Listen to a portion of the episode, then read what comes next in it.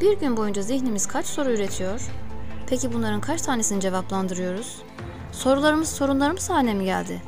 Öyleyse bir sorun mu var başlasın.